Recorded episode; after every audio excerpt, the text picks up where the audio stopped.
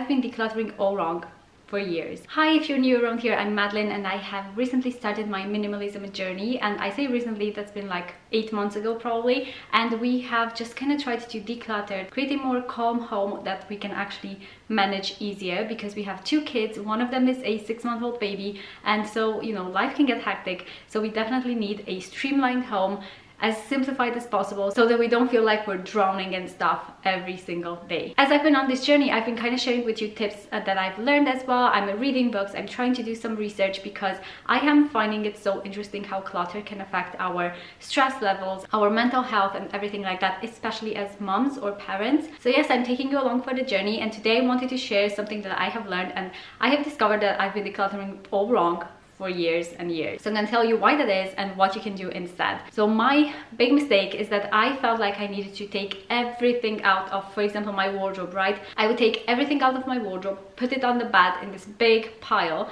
and then sort through it one by one. Look at each piece of clothing and think, you know, do I still want to keep this? Is this something I'm going to wear again? I felt like I had to take everything out, sort it out, and then put everything back in. And let me tell you, that process can take hours, obviously depending on how much stuff you have. But for me, it would take hours upon hours and it felt so overwhelming. And i know this is actually something that marie kondo recommends right? That's kind of her that's kind of her signature thing right? I watched the netflix documentary that she has and that's what she says right? Take all the clothes put them on a bed and have this mountain that you can go through now. And i mean i'm not a pro i'm not one to disagree with marie kondo here because i, I still love her. But I feel like for me, it was just way too overwhelming, especially if I have two small children at home and I take this big pile of clothes and then they come rummaging through it and it's a recipe for disaster in my books. And what I've also found is I would take all of these clothes out, right? And then as I was going through them, I felt like I was kind of motivated and excited at first, you know, to get this decluttering done.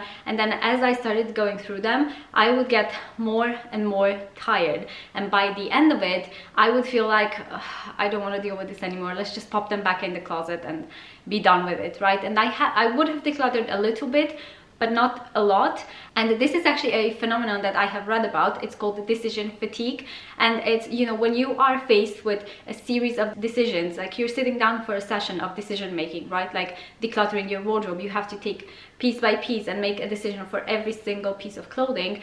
When you do that, when you have a big session of decision making, the quality of your decisions starts to deteriorate as you go along. And I have definitely found this to be true for myself because as I said, by the end of it or like by midway, I was like, uh, yeah, I don't want to do this anymore. I'm just gonna pop them back in. And yeah, it would just be way too overwhelming to finish that big project maybe if you have you know like a team of people helping you obviously that might be different like when you watch a netflix documentary they might have that kind of help but if you're just yourself with your entire wardrobe or you know whatever it might be toys anything like that it's just so overwhelming and so daunting that you are more likely to just pop things back in and make quick decisions like oh yeah i'm just gonna keep it rather than just making good rational decisions that will actually help you down the line. And i know going through clothes especially can be really emotional like you have so many memories attached to some of these pieces or maybe you feel like you bought a piece of clothing and you haven't got your money's worth you haven't worn it as much as you thought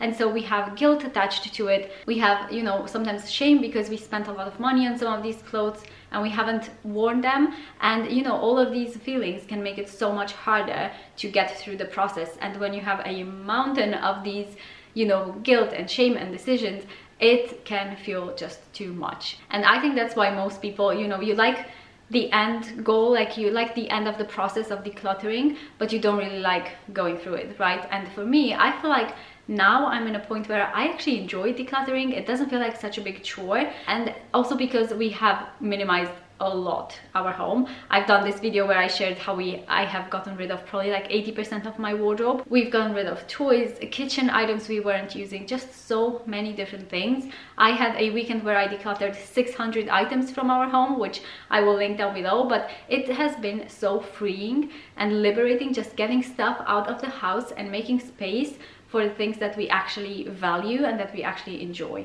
And so yeah, that was the wrong way of decluttering for me, just taking everything out. So I'm gonna tell you the right way for me, right? It might be different, like maybe you deal well with having a huge pile to go through. Everybody's different, right? So whatever works for you. Apologies for the sunshine, I feel like my lighting keeps changing. Annoying. But yeah, so the right way for me was going through one category, one drawer, one cupboard at a time, right? So I, I'm not taking everything out and making a huge mess anymore.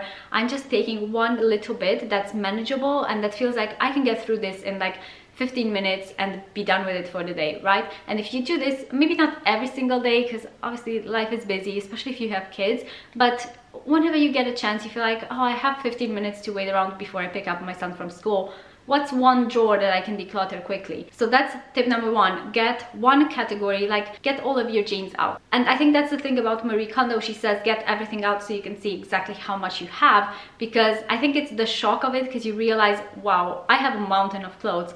And so the shock of it will make you kind of uh, be more likely to get rid of things, but you do have to, you know, think of the overwhelm as well, right? So I feel like yes, do get everything out from one category. Get out all the kitchen spatulas that you have. Get out all the jeans that you have, just one category at a time.